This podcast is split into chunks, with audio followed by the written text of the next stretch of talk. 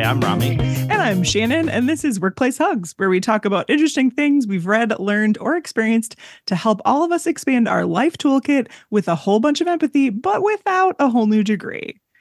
Rami, what are we talking about today? Who are we talking with Who are we talking today? with, I think, yes, is the key. Uh, I'm super pumped. We just hit twenty thousand total listens on the podcast. Uh, it only took us to two hundred and some change episodes, but we did it. So that's what fun. You guys life? have been hearing us for a long time. Uh, we're super excited. We have a guest today, uh, our second only guest. Our first was Shannon's husband. So this is like our first real not in our house guest. um, Doctor Liane Davey uh, is our guest. She's a team effectiveness advisor, a keynote speaker, author of three books, including the New York Times bestselling You First, Inspire Your Team to Grow Up, Get Along, and Get Stuff Done.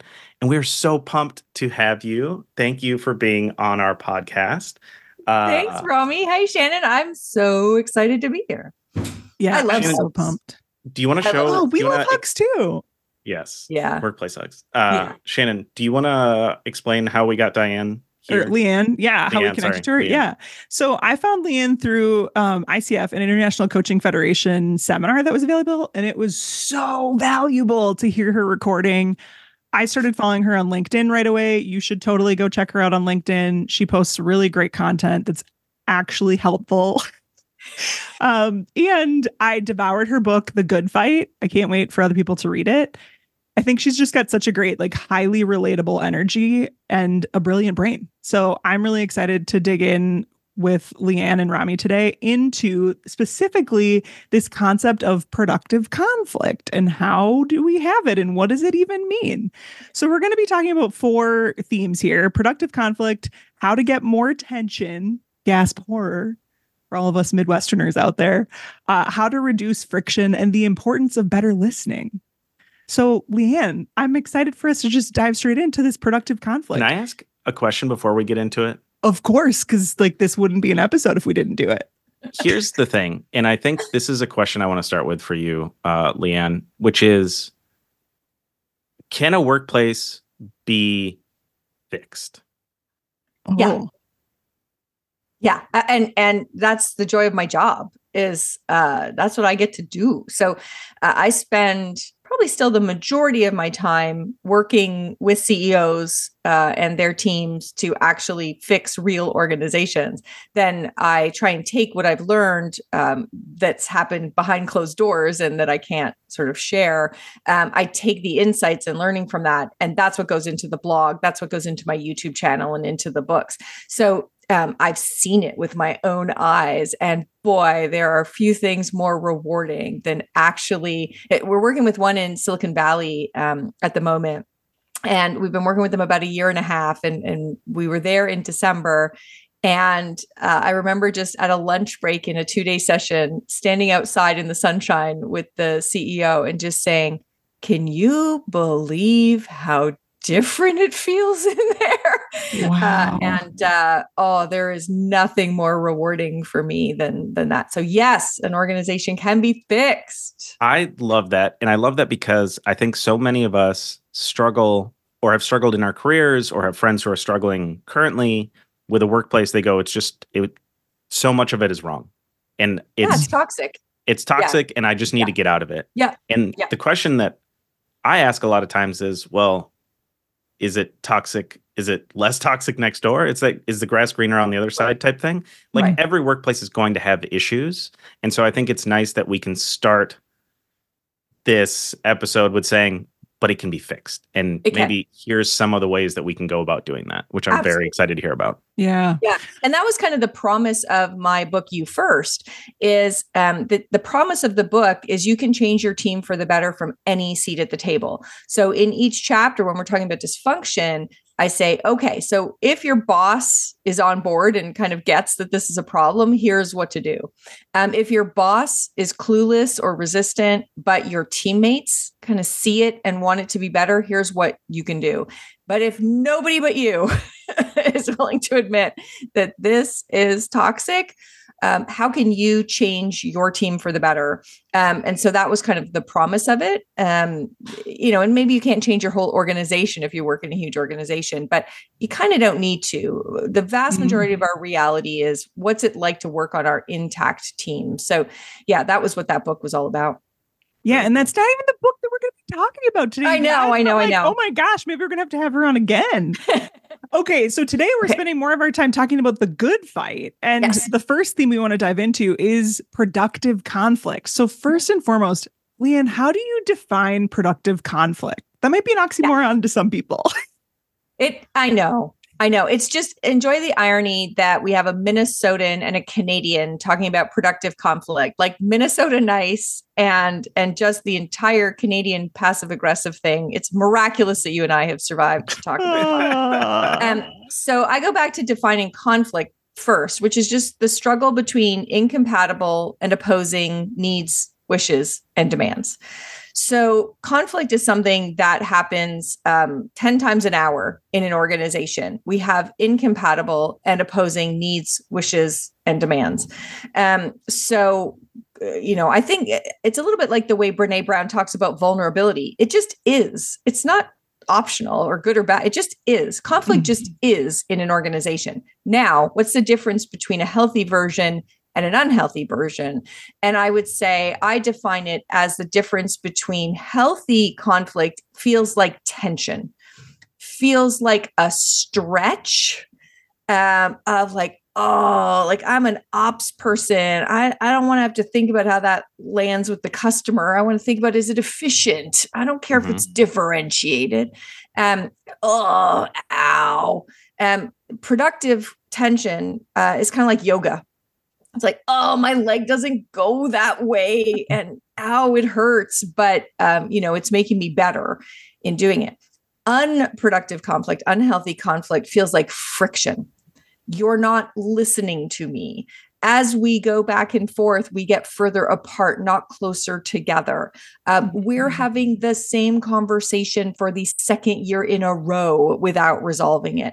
Um, and I think about unproductive conflict. That was nasty. I feel wounded. Um, we've eroded psychological safety. So I talk about that unhealthy friction as feeling like a blister. And there's nothing good about a blister. That just slows you right down. So conflict just is those struggles between incompatible and opposing needs, wishes, and demands. The question is, do you approach those incompatible things uh, with the tension to give and take and stretch and understand and and be dynamic about the flow? Or do you dig in, wear down, grind on each other? Um, that's what's really unhealthy. Yeah. So, I mean, this might be obvious, but just in case it's not, why do we want more productive conflict? Like, what's good about it? Yeah, I would point to three things, um, because the first is prioritization. You know, we right now have a massive prioritization problem in our in our organizations. We're trying to do all things, um, and we're doing it with too few resources, and so we're not doing it well. So we can't prioritize unless we deprioritize. Uh, which means we can't uh, prioritize unless we have productive conflict about trade-offs. Second, we can't innovate without that kind of tension and people seeing things differently, asking hard questions, pointing out the things we haven't yet solved.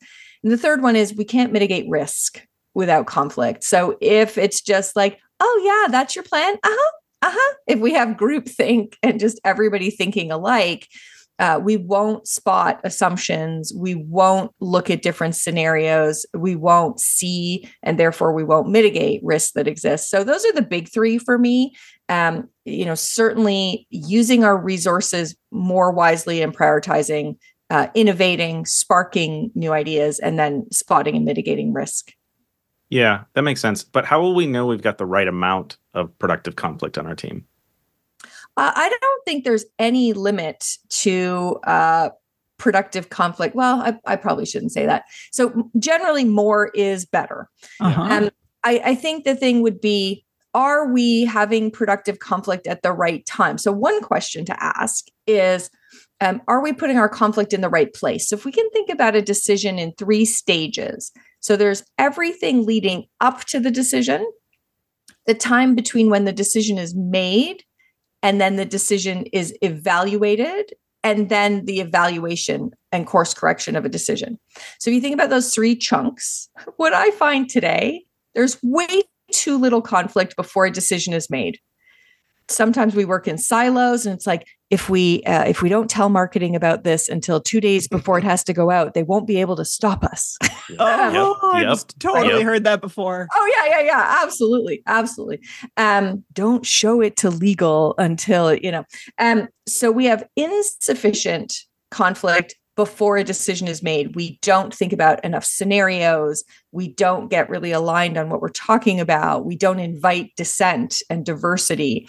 Um, so we have too little there. Then we have too much in the phase between making the decision and evaluating it. That's when all of a sudden, all the the critiques come out of the woodwork. You're like, where were you before? Ah, oh, this is never going to work. Or, where were you before we made this call? The naysayers. That's the place where there should be no conflict. Um, that is, okay, what's it going to take to make this successful? And then um, again, we open it up to evaluation. First of all, we don't open up to evaluation. We never revisit the decision. We're like, well, we've done it now, and we don't want to know if it didn't work. Um, or I don't want to be, you know, in trouble if, if I was the one who recommended it and it's not having the desired output. And we don't do postmortems, and we don't learn. So we've got the whole thing. So it's like a, what is it? A sine versus a cosine. We've got way too little conflict in the first and third phases and way too much in the middle. We need to flip it into a U. We want lots of conflict before a decision is made. Lots, as we say, is it doing what we needed it to do? Do we need to course correct? And to way, way, way bring down the amount of conflict um, in that implementation phase. So um, yeah, maybe that's a better way of saying uh, where we need it and, and whether there's where it's too much.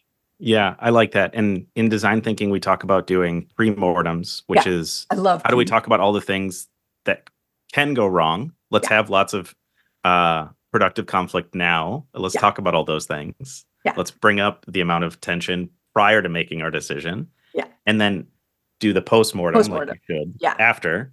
And yeah. then usually that like kills off that that big wave in the middle, because Does. all the energy is now focused on, okay, we're in it. Let's deal with all the things we Let's make it work. Yes. And then yeah. let's try and figure out how we fix the things we did not anticipate for, which completely agree. Love a premortem. Love a premortem. It's just fun to say, because people are like, what is that? Yeah. Um, yeah. Okay, cool. So let's hop into that second theme, which is how we get more tension.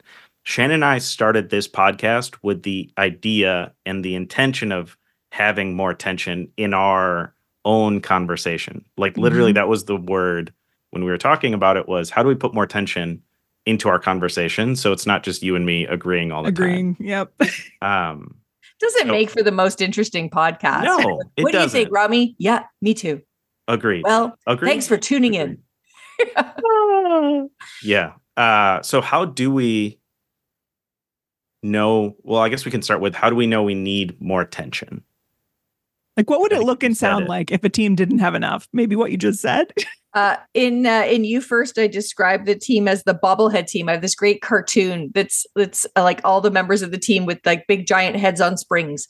Um, that that's what it looks like, right?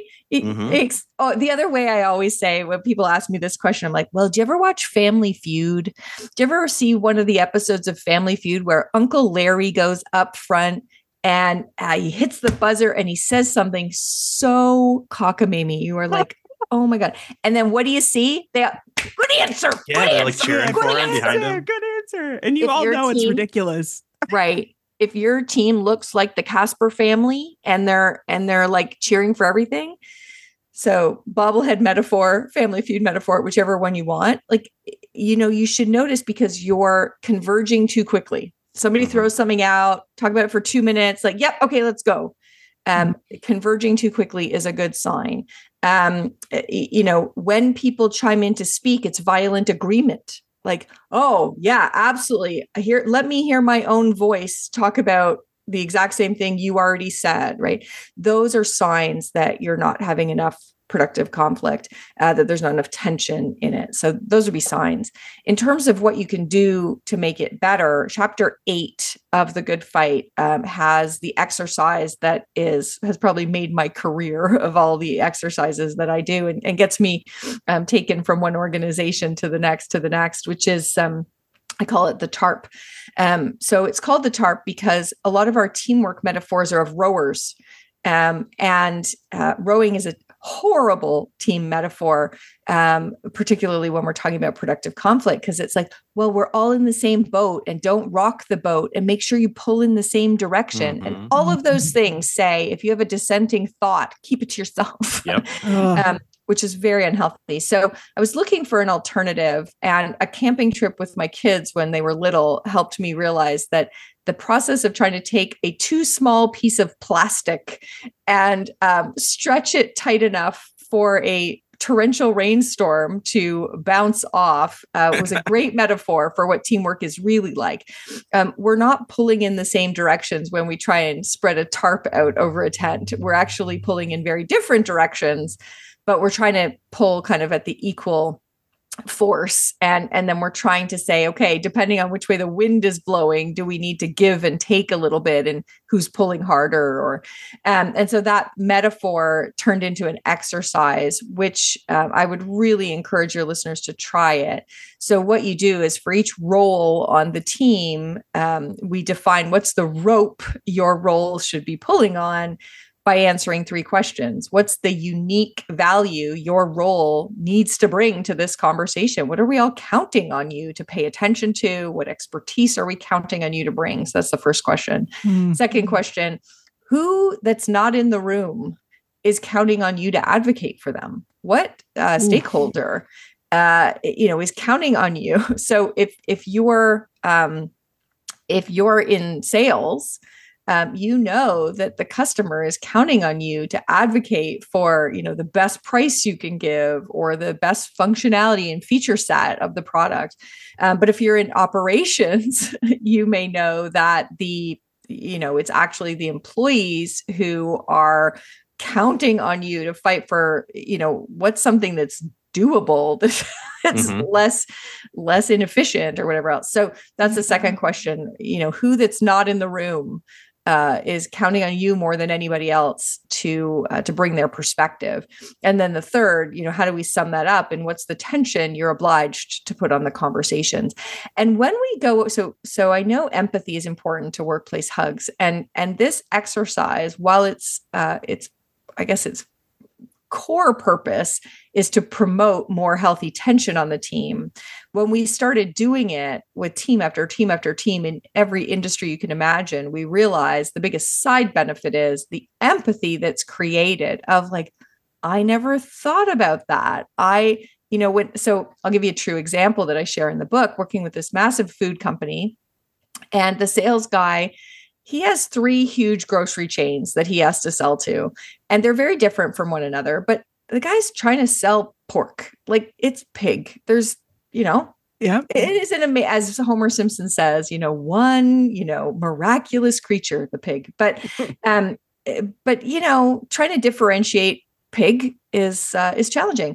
So he was trying to do for one grocer to have a healthier, raised without antibiotics, like that sort of thing. And for mm-hmm. a different one, they're really the grocer that focuses on prepared food. He wanted to actually have a marinade in the packaging, so you could just take it home and throw it on the Barbie. So he was fighting for differentiation. And the, the operations leader would often feel friction with him. Mm-hmm. Like, what are you doing, dude? Like, do you know yeah. how hard it is to, you know, package something in a marinade, and how much more that costs? And how, like, he, he thought the guy was just trying to make his life miserable. Mm-hmm. And when we kind of went through this exercise, and he goes, okay, I get it. Like, if, if like our competitor is going to say, I'm going to give you pig in a way that suits your brand better, or suits your customers better, or your price point better, or your store format better, you know, I get why you need to do that, but let me help you understand that when you, you know, when you agree to sell them ribs, that ribs are really, really, really cost intensive. They take a different line that requires way more labor. We can't automate a bunch of that. And that's going to make our scrap rates higher. And, and just coming out going like, okay, I now I get it. And the empathy when they have to make hard trade-offs now is just yeah. so, and, and now what's fun is, is the two of them got to the point where they'd raise the other person's issue. Well, the customer's asking me this. I know that's going to be a problem because.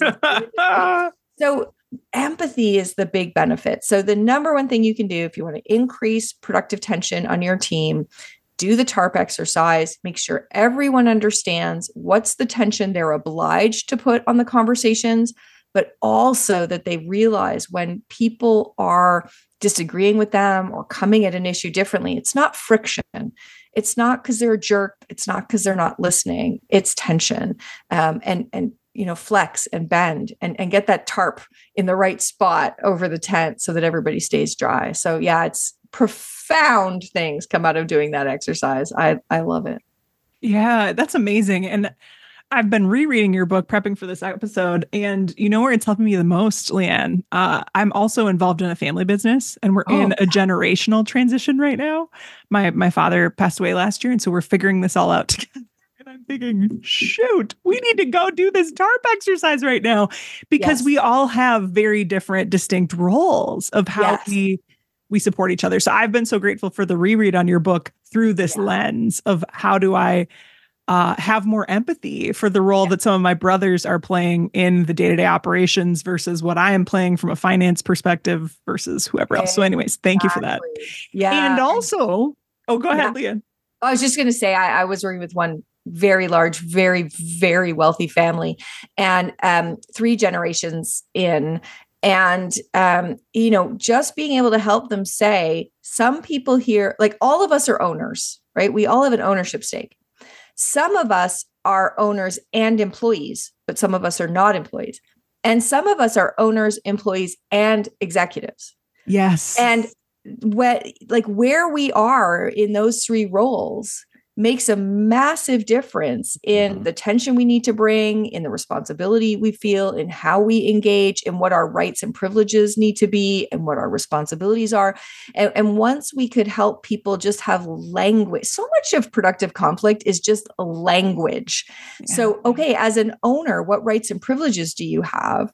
And let's all be okay with the fact that it's different than if you actually are giving your forty hours a week and being an employee as well.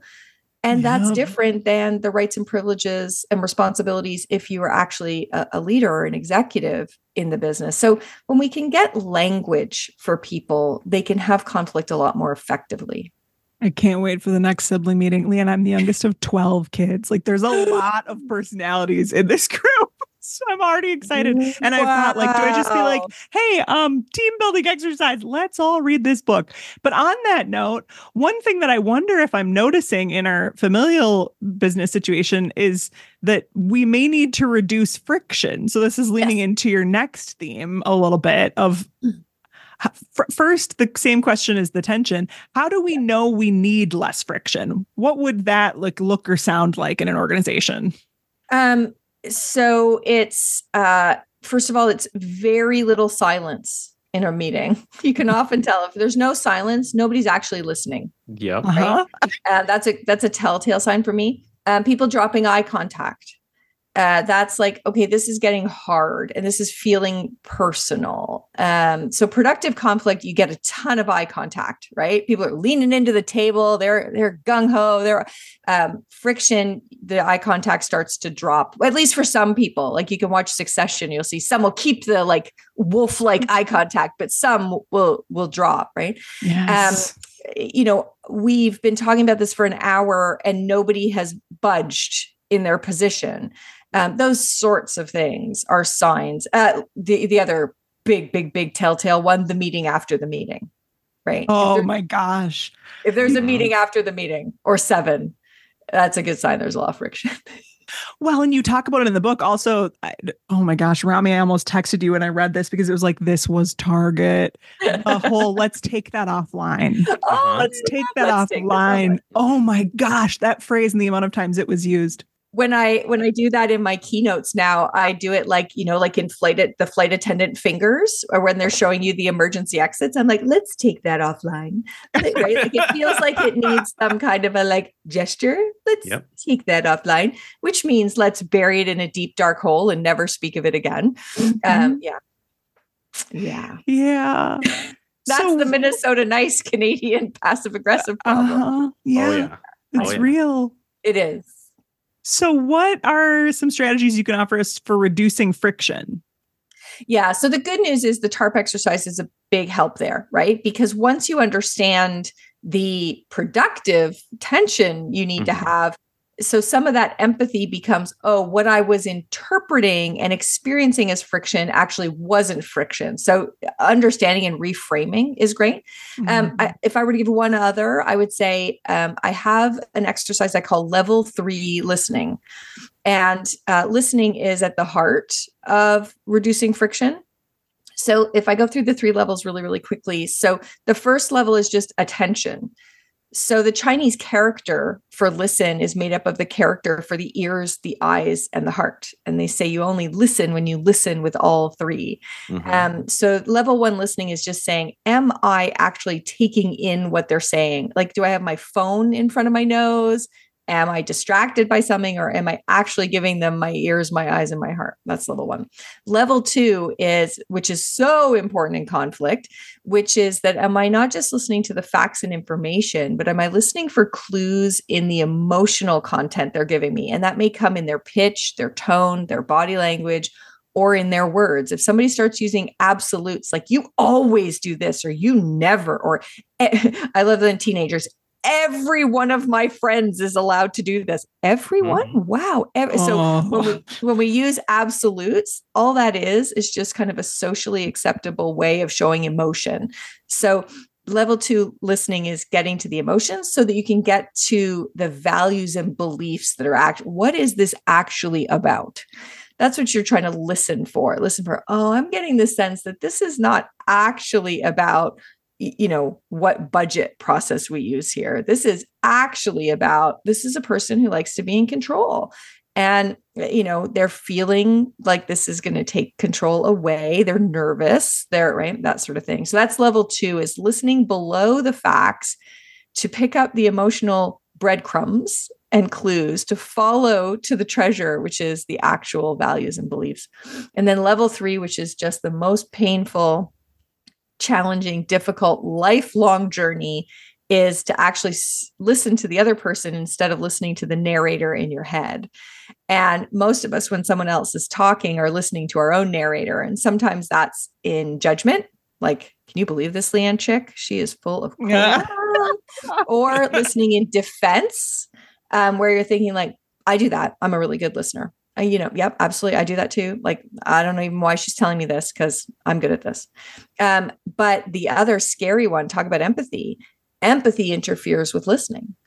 Um, because if we are um, identifying with uh-huh. the person, often what starts to happen is like, oh, that's exactly like when we were at Target. Like, yeah. And then all of a sudden you're listening to your own story. Once upon a time, remember? And then you stop listening to them, and you're projecting your experiences onto them, and you're not listening anymore. So level three listening, which is kind of like practicing meditation. Like, you can never perfect it. There's no such thing, but just picking one conversation a day to say, I'm going to pick this one.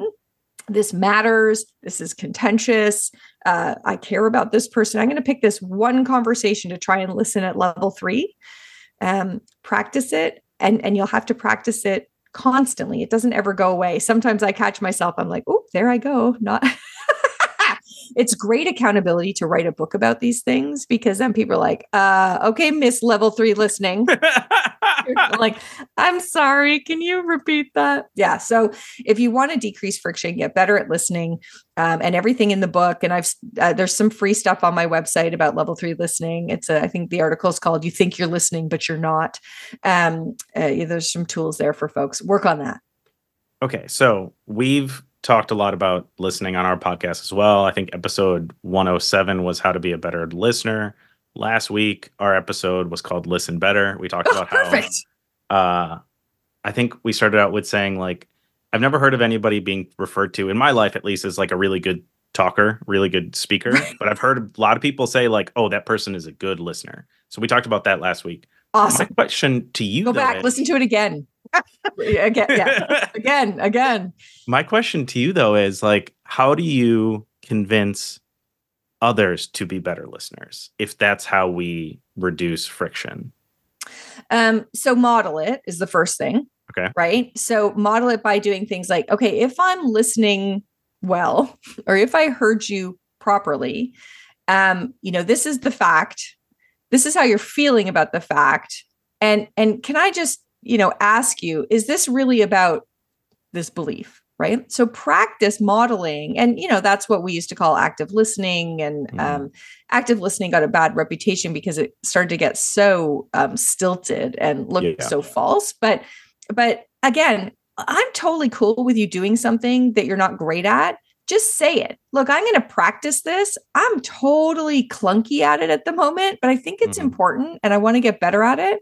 So like, bear with me while I mm. see if I got, like, if you're bad at something, just say you're bad at it and take ownership of, but you know, here's why I'm doing it anyway. And here's what I'm doing to get better at it. Um, so the second thing would be when you see other people not listening, run interference.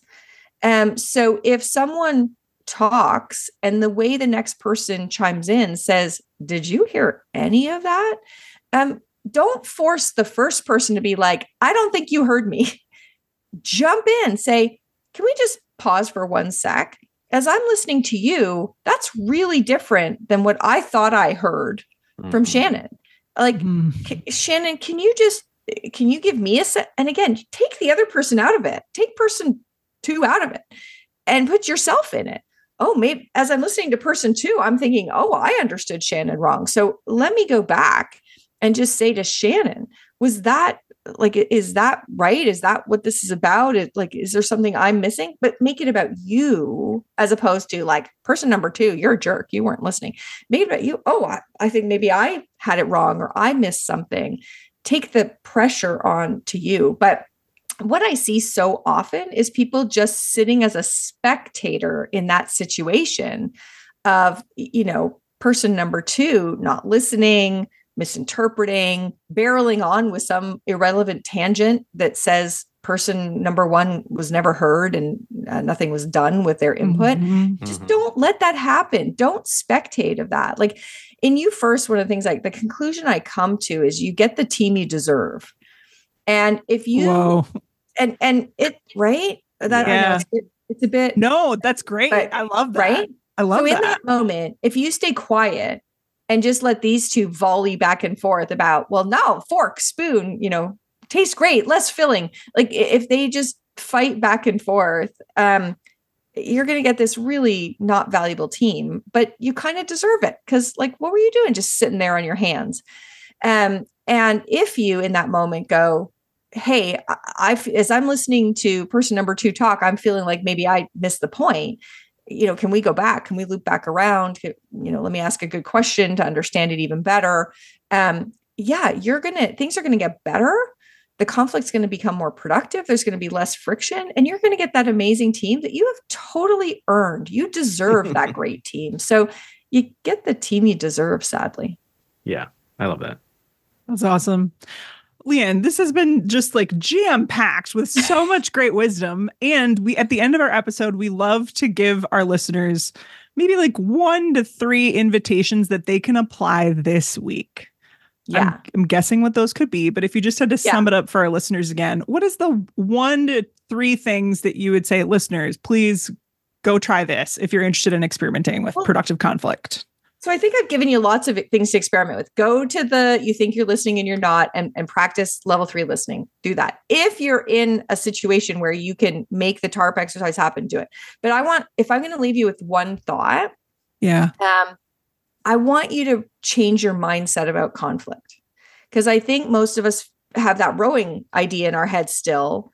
And if we have that thought in our head to say something dissenting or, or divergent, like our narrator uh, goes like, oh, don't say that. Like people won't like you, or that'll slow things down, or right. So the one line is simply, some things are worth fighting for. Mm.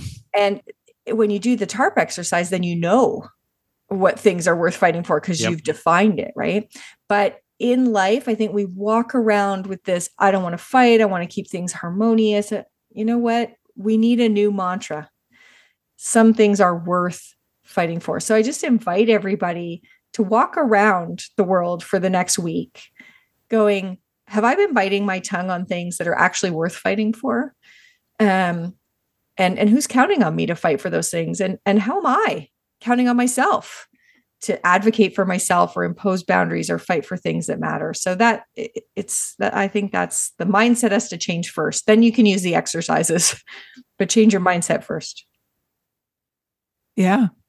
That's phenomenal. And and again, I'm going to point back to how useful it was to have you in my ear this weekend. I was going toe to toe with two of my brothers around invoicing and how we're determining rates for our business to bill their business. And and for me, it, I needed to reframe what them being argumentative meant. Right. You know, it wasn't about argument uh, about me and my willingness to engage in conflict, but it was like, oh, wait, I need to tell myself a new story about when they come at me. Yes, because they have something worth fighting for. Yes. And now it's back to level three listening. What is it? What is it that I'm not understanding that they're fighting for? Because if I can figure that out, we can solve for it. Yeah. But until I understand what they're actually fighting for, I'm not going to get there. Yeah. Okay, Rami, bring us home. What do we, what do we, what else do we want listeners to do? uh, we want you to buy Liane Davies' book, uh, The Good Fight, um, which is phenomenal. It's what we talked about today. Or her uh, other book, You First, Inspire Your Team to Grow Up, Get Along, and Get Stuff Done. Follow her on LinkedIn. Uh, we'll yeah, tag her when we, on LinkedIn. Come, yeah, come to when LinkedIn. We post this on LinkedIn. We'll tag you. Great. Uh, and then connect with us on social. We're on Instagram, on LinkedIn. We're going to share a poll, I think, today with this episode. Shannon, is that on right? We've never done a poll, yet. But we're going to We've do a never poll. done one. We're going to pull it up. pull it up. So that'll be fun. So interact with our poll. Uh, we would love to see that. Yeah. Liane, thank you again so much for your oh, generosity. So fun. Yeah. It's a blast. With, Thanks, Shannon. Thanks, Rami. Yeah. With that, I've been Shannon. I've been Rami, and this has been Workplace Hugs.